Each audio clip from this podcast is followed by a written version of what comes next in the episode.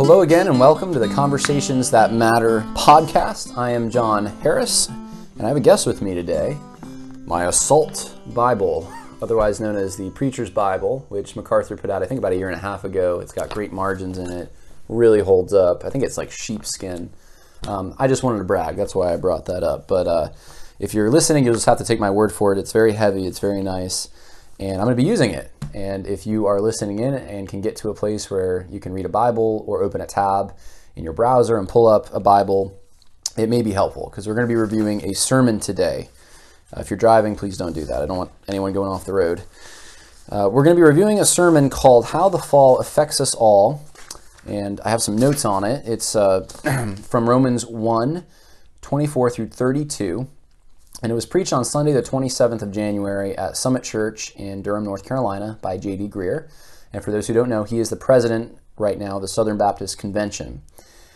And there, there's some really dangerous stuff in this sermon. If you are listening and you're a member of the PCA and you're familiar with the Revoice Conference and what's happening in the PCA, uh, you may know where this is going. If you're part of the Southern Baptist Convention, you may not yet, but mark my words, you will know, and I think within a year you will know about gay Christianity, which is really the topic we're going to be talking about. And um, I want to I, I want to be careful. I want to give you my starting point here. I am not trying to play criticize the pastor. I'm not starting from from that angle. In fact, I have a dad in ministry. I am friends with people that are in ministry, and I know how harmful it is when someone rates the sermon A, B, C, F, especially based on emotional considerations and not biblical considerations. Uh, that being said, it is important though to have discernment, and I do care about J.D. Greear. I do care about the Southern Baptist Convention, and uh, and I'm very concerned. And I haven't seen a lot of pushback online. I'm not sure if it's because people haven't heard this sermon yet the word hasn't gotten out, or if it's because the word has gotten out and people have listened, and, and I know I've seen a few comments like this online, they just didn't understand why it was a problem. And they may have a biblical view on homosexuality, but they just didn't see what Greear, the fast one, if you will, Greear is pulling here. And Greear may not even be aware himself exactly what he's getting into or where it leads. So I, I want to go through this step by step. And I want to be careful. Uh, in fact, pull up the sermon and listen to it if you want before listening to me or after listening to me. See if what I say is true. Better yet, get the transcript. It'll be the first link in the info section here. Uh, I started listening, I got about 20 minutes in, and I stopped and I decided to just get the transcript and I read it because I want to deal objectively with the facts. What did he say? How does it compare to Scripture? Not what is his personality, what were his mannerisms. So I'm not going to be playing a clip of his and then responding. I'm going to be reading something he said. And I think it's just better to proceed that way. So um, he does say homosexuality is a sin. You need to know that. But he is open to, or I should say, he opens his audience to a mild form of gay Christianity. And I'm going to use an analogy. It's like a ladder. He, if it's a 20 rung ladder, he brings us up 18 rungs. And then he says, don't go up those last two. That's gay Christianity. Don't go to the top. But he gives the foundation for accepting gay Christianity in his sermon. It's there. He brings uh, his audience to the cliff, and, if the whole Southern uh, Baptist Convention is listening, he brings all of them to the cliff, and then he says, "Don't jump." And that's where we're at. And so I want to show kind of how we got here and analyze this because he uses some language that I would consider to be the word is sneaky. I'm not sure if he's intending to be sneaky, but it comes off sneaky, and it is a Trojan horse, I'm afraid. So here are the problems before I get into the specifics he's preaching a different sermon than what the passage supports. So that's not exegesis. He probably thinks it is. His church probably thinks it is, but it's not exegesis.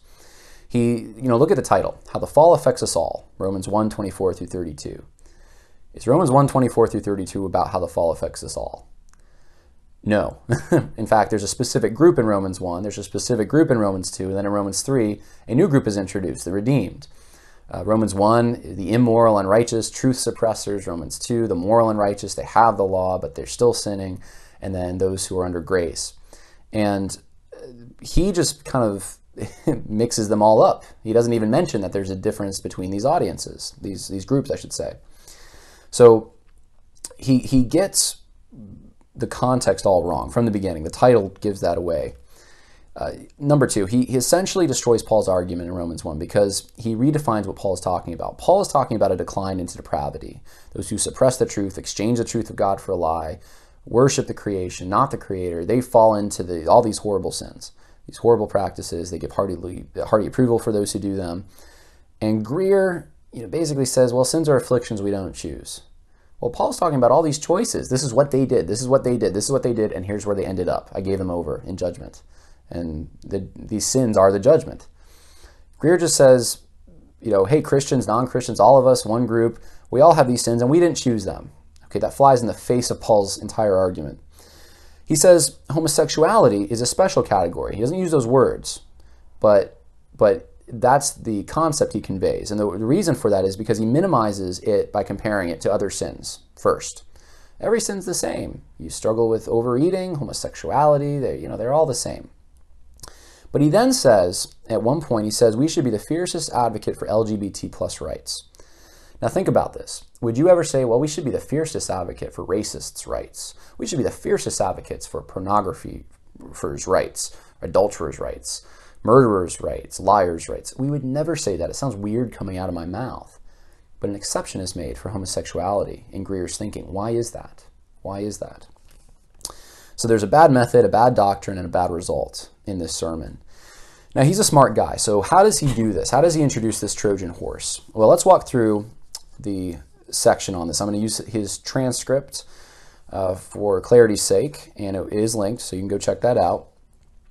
But he starts off fairly decent. He says homosexuality is not the worst sin, but it is the clearest example of elevating our desires over God's design which is interesting because it almost seems like he contradicts that later in, in his message. But he says, yeah, it's it's this clear example, and yeah, it's not the only example. There are other examples in the passage of of desires that contradict the design of God. Okay, good, right? Not not bad.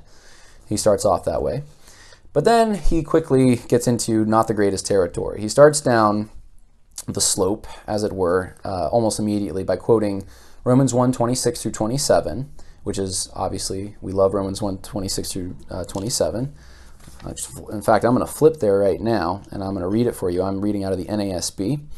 For this reason, God gave them over for, uh, to degrading passions, for their women exchanged the natural function for that which is unnatural. And in the same way, also the men abandoned the natural function of the women and burned in their desire toward one another, men with men committing indecent acts and receiving in their own persons the due penalty in their error. So this is judgment. This is flipping the create, created order. Homosexuality is flipping God's design and it's part of God's judgment. Greear does not focus on that though. His very the next word out of his mouth is we in the church haven't done a great job talking about this or a great job caring for those going through this. Now that may be true. But that's not what Paul's talking about. In fact, Paul's using this as an example of depravity and judgment. It's a slide into depravity. Greear doesn't mention this ever. He starts off with church has been bad. Now, I'm taking this opportunity because a lot of advocates of gay Christianity like to beat on the church and say, you know, hey, the church has been bad for 2,000 years and we're the ones getting this right now. We got to correct these issues. It sounds kind of like a corporate apology. And C.S. Lewis has a great article on corporate apologies. I'll put that in my second link in the info section. He's not talking about homosexuality, but he, he essentially says, if you start to enjoy giving apologies, it's not good. There's a pride behind it. And he's talking about those who would be apologizing for England for foreign policy or whatever, uh, you know, in the uh, late 30s, early 40s, whenever he wrote it. Um, but yes, corporate apologies, uh, apologizing for the group that you're in, um, can are not always a good thing. And I can't get into Greear's heart, but the question is, in my mind, what was his attitude when he said this? And I know I said I didn't want to evaluate his mannerisms, but this is where I guess content and mannerism kind of overlap. Was Greear brokenhearted that the bride of Christ has been stained for so long with not treating this sin the way that it should, that she should? Or is Greear almost, you know, is he giddy? Is he is he glad to just kind of like throw the church under the bus and now, hey, I'm going to move on. I'm going to show you a better way here? It's something worth asking because why else would you say in a passage about the depravity of rejecting God what he says to and gets off on that foot? That's not where we're camping, though. That's not the main issue. That's just something I, I thought I should at least mention. So then Greear quotes Romans 1 29 through 31. And that passage says, Being filled with all unrighteousness, wickedness, greed, evil, full of envy, murder, strife, etc. Um, let's jump down to verse 32.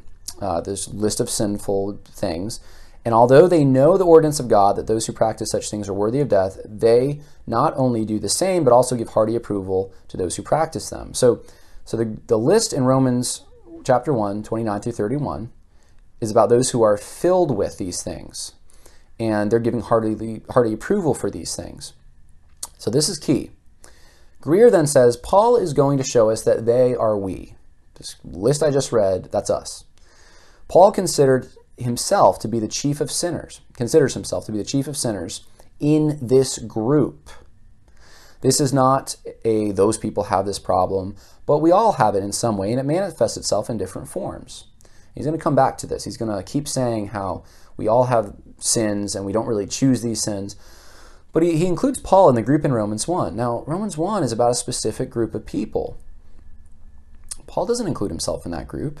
Paul wasn't he wasn't suppressing the truth and uh, exchanging the truth of God for a lie. He didn't not acknowledging God, giving hearty approval for those who practice evil. What? That's not Paul, right?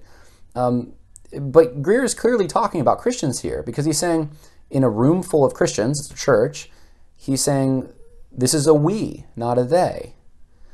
That's very interesting. He doesn't use past tense. We were like this. He's saying this is us.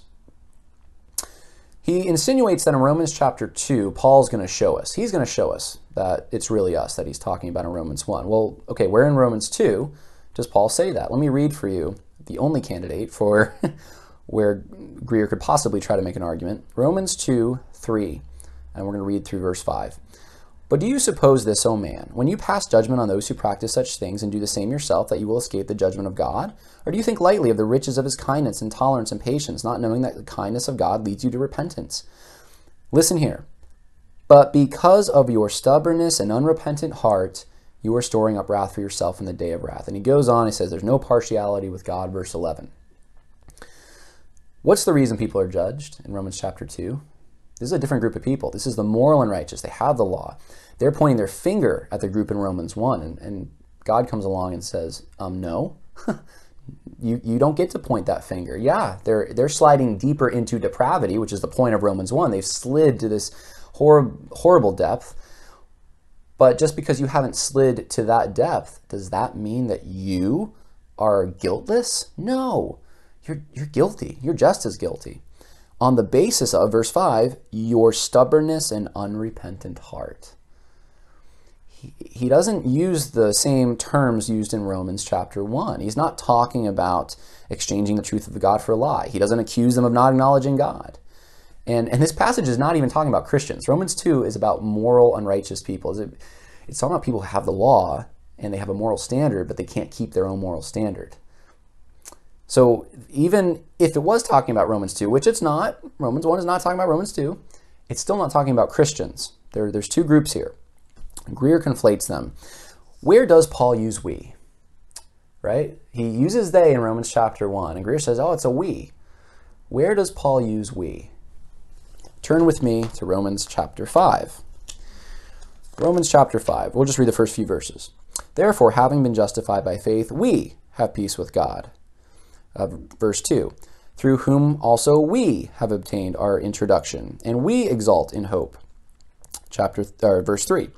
Not only this, but we also exalt in our tribulations, knowing that tribulation brings about perseverance. And perseverance, proving character, and proving character, hope. So, what's the group that Paul is part of? What's the we? What's the Roman church, the Christians? Well, they're the group that, according to Romans 5, chapter um, 4, has proven character and hope.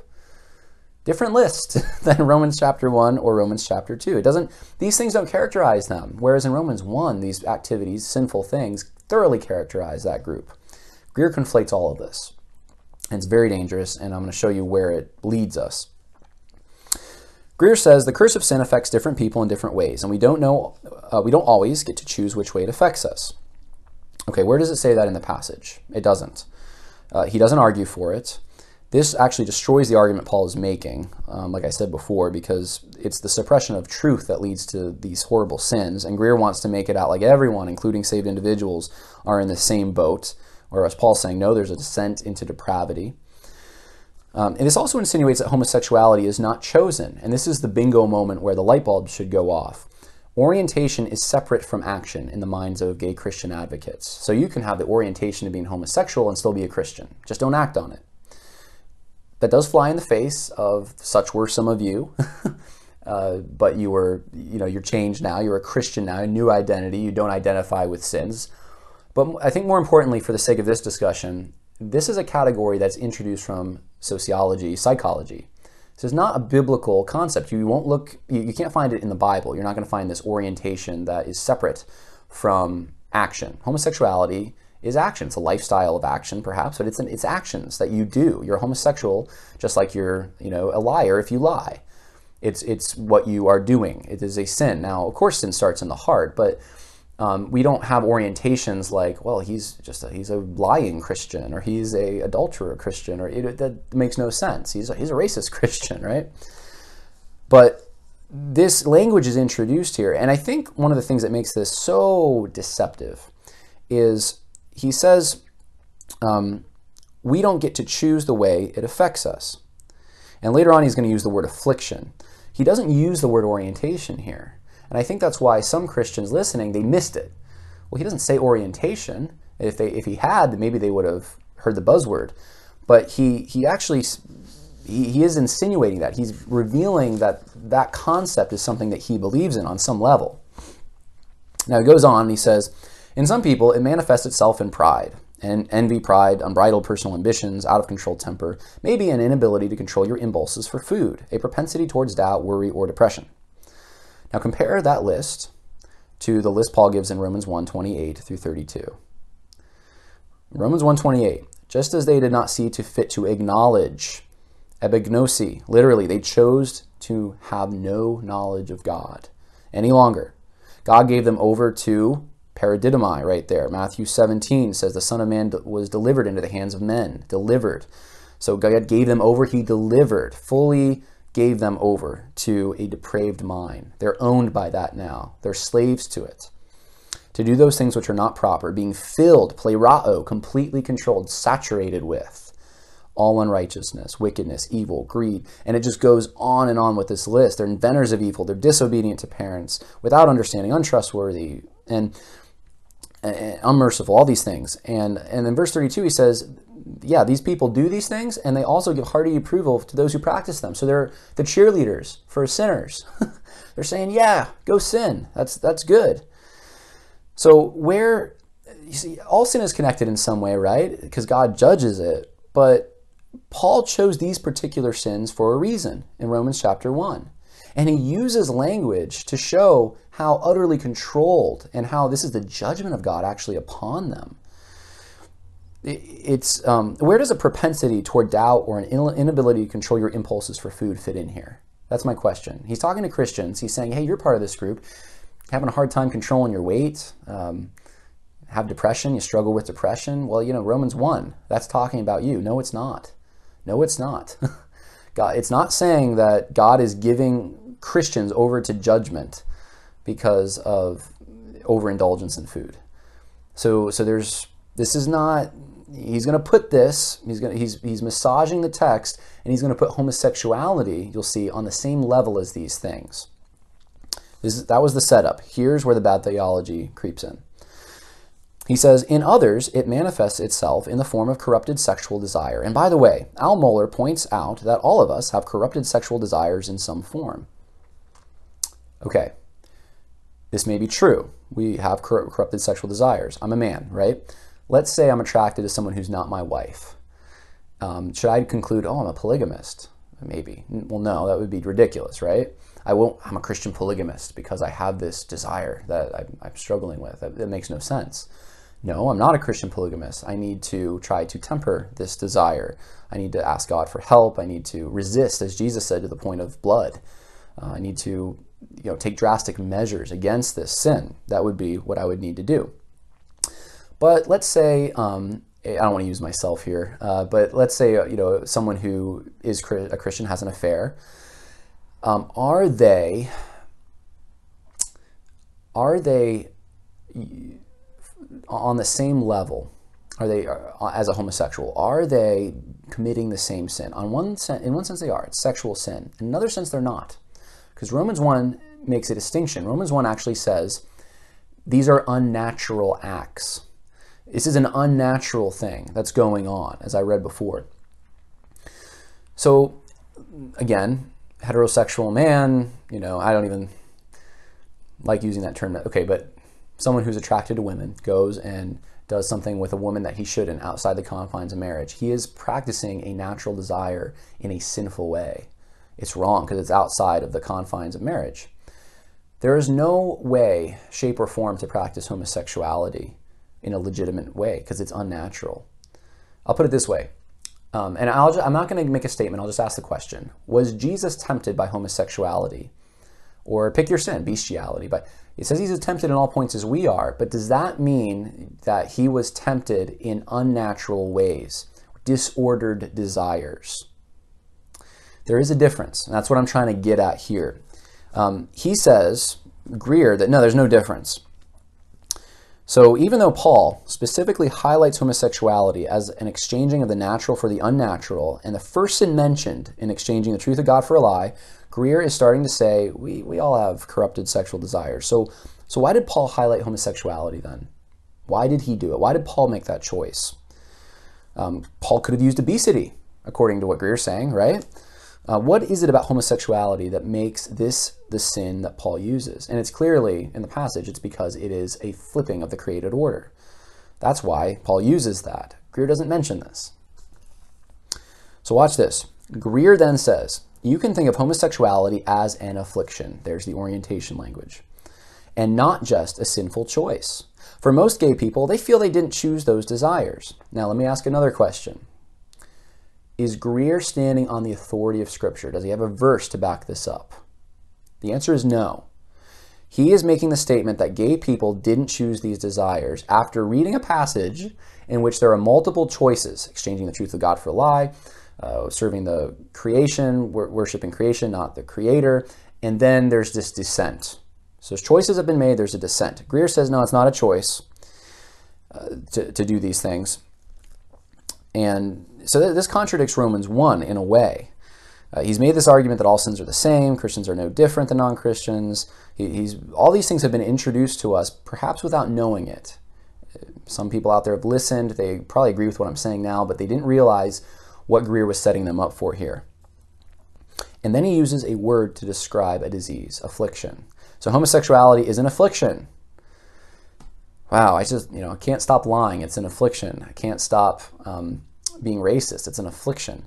We don't use this language. This is this sounds like Alcoholics Anonymous language to use. This doesn't sound like Romans chapter 1 and what Paul's saying. So where in scripture is homosexuality ever described as an affliction? It's not. That's the answer. Greear's evidence. This is the dangerous part because there is a new final authority in town, and it is called experience, not revelation. Quoting Greear, you can think of homosexuality as an affliction. We read that. Here's what I've learned. Almost every person I've encountered in the church, at least, who struggles with the same sex attraction is almost always dealing first and foremost with an unanswered prayer. God, why won't you take away these desires? Let me say this again. Every Christian I know struggling with same sex attraction is first dealing with an unanswered prayer.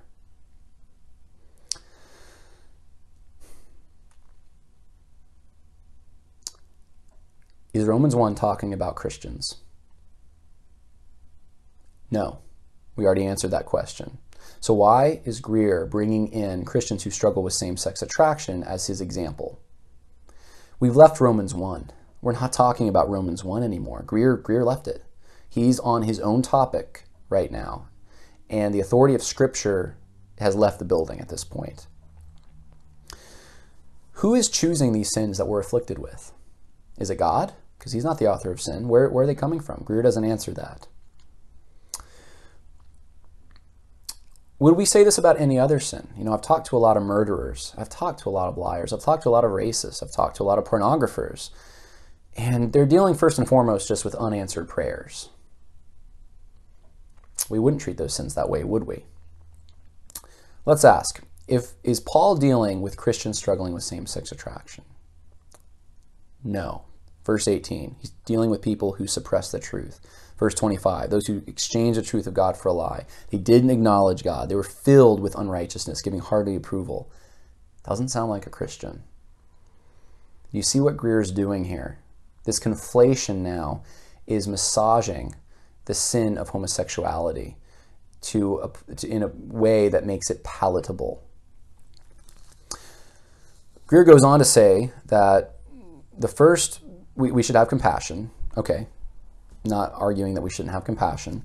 In fact, I'm not going to talk about it in this podcast, but in future podcasts that I make on this subject, I am going to talk about my own ministry um, personally to homosexual, a, one homosexual individual uh, in particular, and how compassion works itself out, how I believe it works itself out, um, and look what it looks like.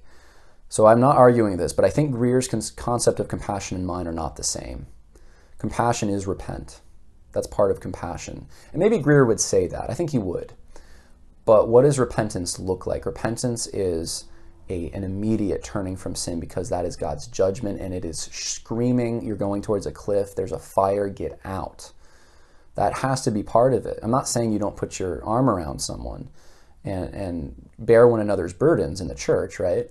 Um, but someone outside the church, because that's what Romans 1 is talking about, I do think there is compassion, but there is, uh, more importantly, a call to repent. So enough on that. I'm not going to get into uh, detail. Uh, let's let's stick with Greear here because we're almost done.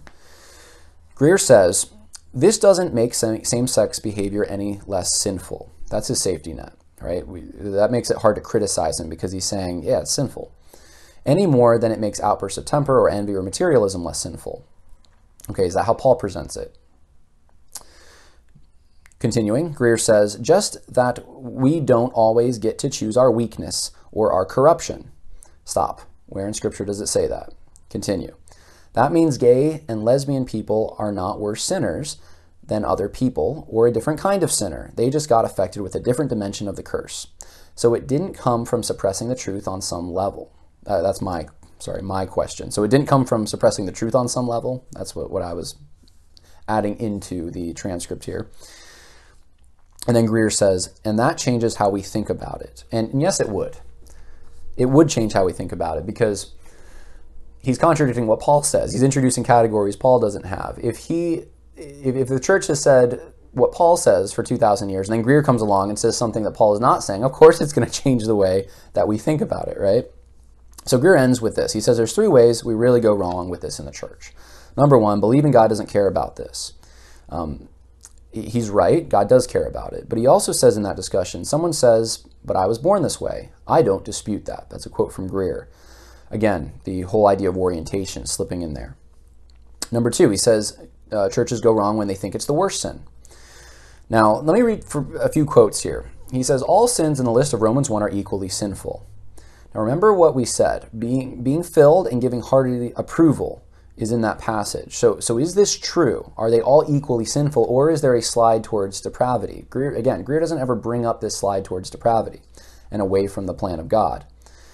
Um, the Bible appears more to whisper. This is actually a key thing. He says the Bible appears more to whisper on sexual sin compared to its how it shouts about materialism and religious pride. That's a quote from Greear. What?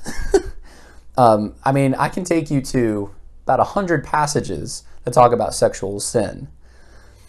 There's a lot of passages about sexual sin. I mean, it's it's church discipline, capital punishment in the Old Testament. I mean, I'm, I'm left, left scratching my head. What are you talking about? God whispers about sexual sin as compared to materialism. Um, okay, it, it's a little bit like I borrowed this analogy from someone else, but it's a little bit like looking at a cookbook. And let's say it's the gluten-free cookbook, and saying, "Look, not much about gluten in this.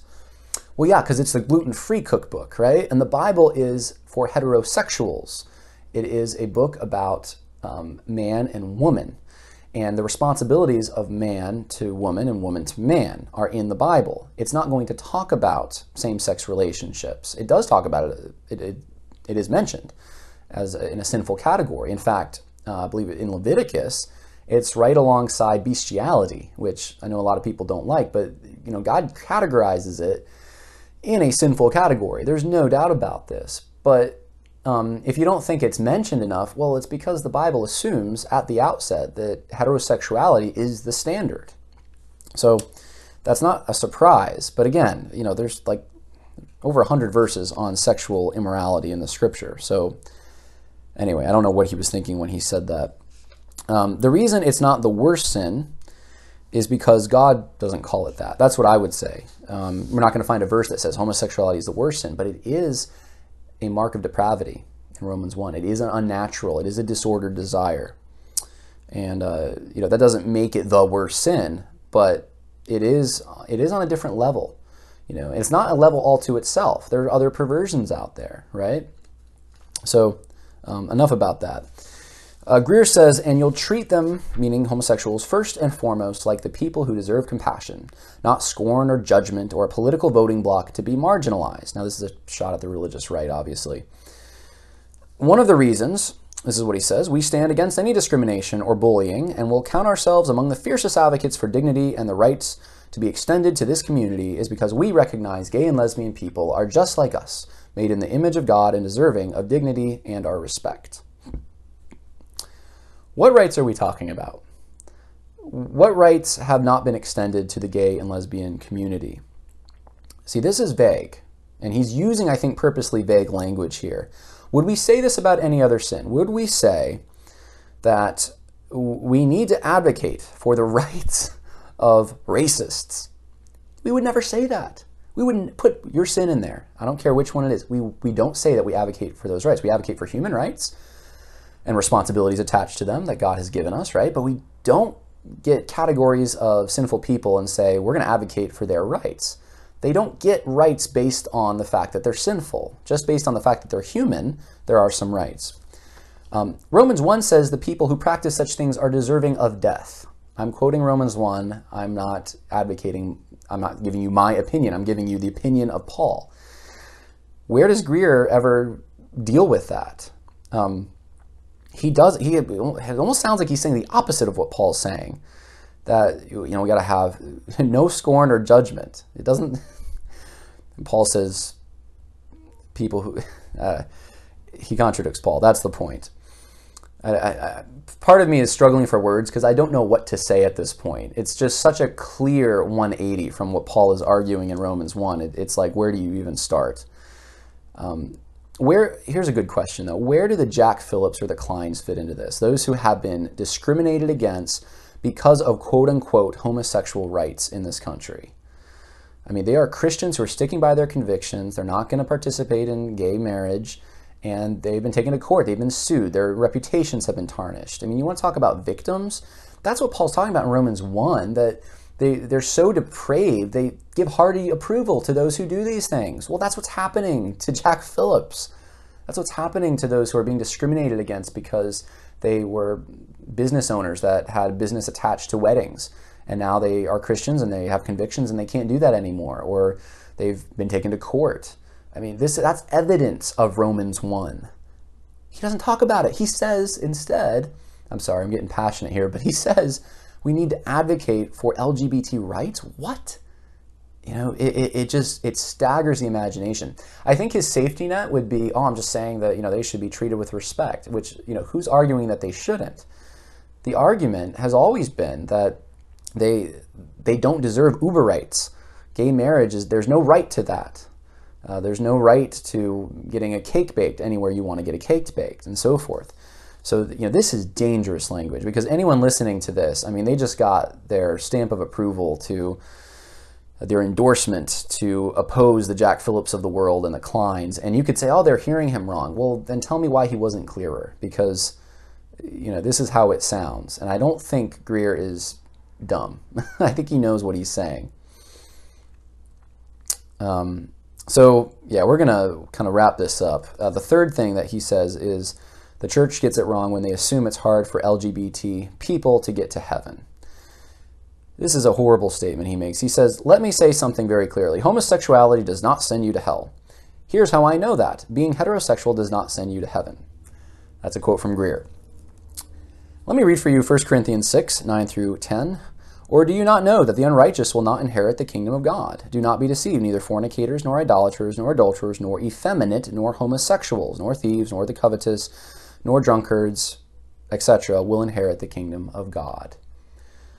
Okay, well, 1 Corinthians, same author, it's Paul, seems to indicate that homosexuals will go to hell for their homosexuality, for their sin. Now Greear like wants to say, oh, it's because it's it's they're not relying on Jesus. This is semant this is word games, is what this is. Paul clearly says sin sends you to hell, and that's one of the categories. Now his argument is, uh, well, here's how I know because being heterosexual doesn't send you to heaven. I'm going to take an opportunity here.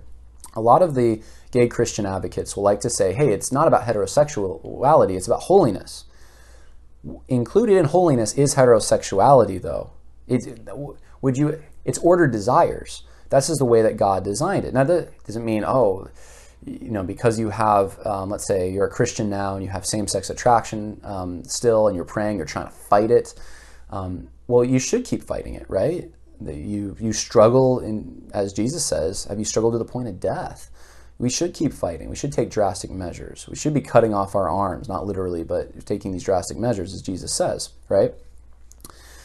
Um, heterosexuality, though, is part of God's plan from the beginning. It's His design for all of humanity.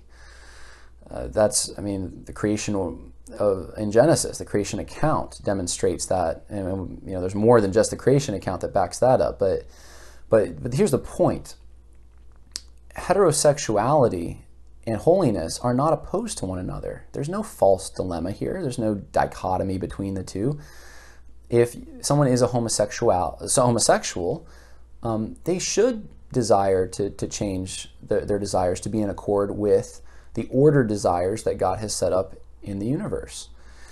And that is part of holiness. Um, I don't I don't see how people separate these two things. Now Greear kind of does one worse here because he's saying, well, being heterosexual doesn't send you to heaven. Well, obviously, I mean that's insulting our intelligence who says that being heterosexual is going to send you to heaven? Provide for me the reference. I don't know of anyone who has ever said that in the history of the church. Maybe you're going to find someone, but this is not a common belief that being heterosexual sends you to heaven. Of course, it's Christ. It's Christ's sacrifice. It's the gospel. And uh, to Greear's credit, he does share uh, the gospel or the grace of God. But because he is so, I think, dumbed down sin, it just doesn't have the effect that it could have. Um, so it's just it's bad logic. Uh, it's irrelevant. The second part of that phrase is just irrelevant. homosexual sin can send someone to hell, just as heterosexual sin can send someone to hell. And, of course, heterosexuality doesn't send someone to heaven. Duh. Uh, he launches after this into discussion on racism, slavery, and then abortion. And I'm not going to address those things. There, there were some things that concerned me there too, but um, I, I wanted to focus on the homosexuality uh, because that was most of the sermon was focused on that. And I want to end with this. I want to ask, why was this sermon preached? I'll let you be the judge. Why was it preached? Southern Baptists are in trouble. Like I said before, I've had some of my own experiences with trying to minister to homosexuals. This kind of stuff is not helpful. It's really not helpful. It gives someone the impression that they can live with these desires and they're, they're not that big of a deal, you know, to, to live with them. Um, at least has potential to give them that. It, also has the potential to give Christians the idea that you know, this isn't really that big of a deal. And I would submit to you that Greear has put in a framework which it's not a big jump to say could easily lead to it's it's two rungs up the ladder, gay Christianity hey, the, I, I think he may even be advocating it here. He's just using so much veiled language, but the orientation of homosexuality is okay as long as you don't act on it, that idea, and creating this separate space for gay Christians, this category. Um, I, I, think I've said enough about this sermon, and hopefully it's opened your eyes to a few things if you're watching. This is the president of the Southern Baptist Convention. I don't know exactly why he's saying this, but I can take a guess. I do think that Southern Baptists have been caving. And Greear has, before this even happened, done his done a little bit of caving on other things. Um, and I'm not going to get into that, but but there's this need, in a sense, to be loved by the world, to get the numbers up, to show the world that hey, we have the same concerns as you. Look at us. We're not bigots. We're not to prove to the world that we are not the things the world says we are. And the bottom line is the world will always hate us. The world will always hate Christians because the world loves sin. And anyone calling sinner to repentance will be hated by those who love their sin. That's just the bottom line. So, so I do say this with some degree of passion. I also say this, though, with a degree of sadness and concern for J.D. Greear, for the Southern Baptist Convention, for evangelicalism in general, and uh, for even people I know that are, I think, being persuaded because of these arguments. They're not good arguments. We need to get back to the authority of Scripture, stick to the text. Uh, you know, go through it verse by verse, exegetically, original languages. I mean, these are important things, and I'm afraid those methods are not being utilized to further this agenda. And when I say agenda, I'm not saying conspiracy, but there is a clear, there is an agenda out there to get the world to like us. And I think the social justice message, I think this is this is just one, um, if you will, front in that social justice fight. There, this is the oppressor and, and oppressed categories. They kind of come out even in Greear's sermon a little bit. Church being an oppressor, uh, with that comment he made, and then homosexuals being oppressed, and that's why the emphasis on we need compassion. We do need compassion, but um, I fear that there's something behind this, which is on the nefarious side, and it'll be interesting to see what happens in the next year. But that's all I got. Hope you uh, enjoyed it, even if it made you a little sad. Praise God, He's the one that grows His church, right? And it's not the Southern Baptist Convention, it's not a particular church or pastor. The gates of hell will not prevail against the church that God is growing and it's it's up to him ultimately, and I take comfort in that. So. Uh, next week we we have some some great things lined up. I'm not sure what I'm gonna put out there, but I got some great um, interviews coming up and some topics. You're not gonna want to miss it. So God bless. Have a good day.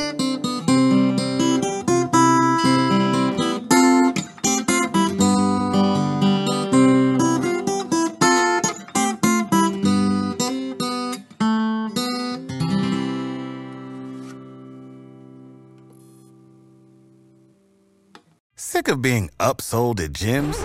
My guy, you're currently a base member. For $90 more, I can upgrade you to our Shred membership. For 130 more, you'll be a Swole member. And for just $300 more, you'll reach Sweat Platinum. At Planet Fitness, you'll get energy without the upsell. Never pushy, always free fitness training and equipment for every workout. It's fitness that fits your budget. Join Planet Fitness for just $1 down and $10 a month. Cancel anytime. Deal ends Friday, May 10th. See Home Club for details.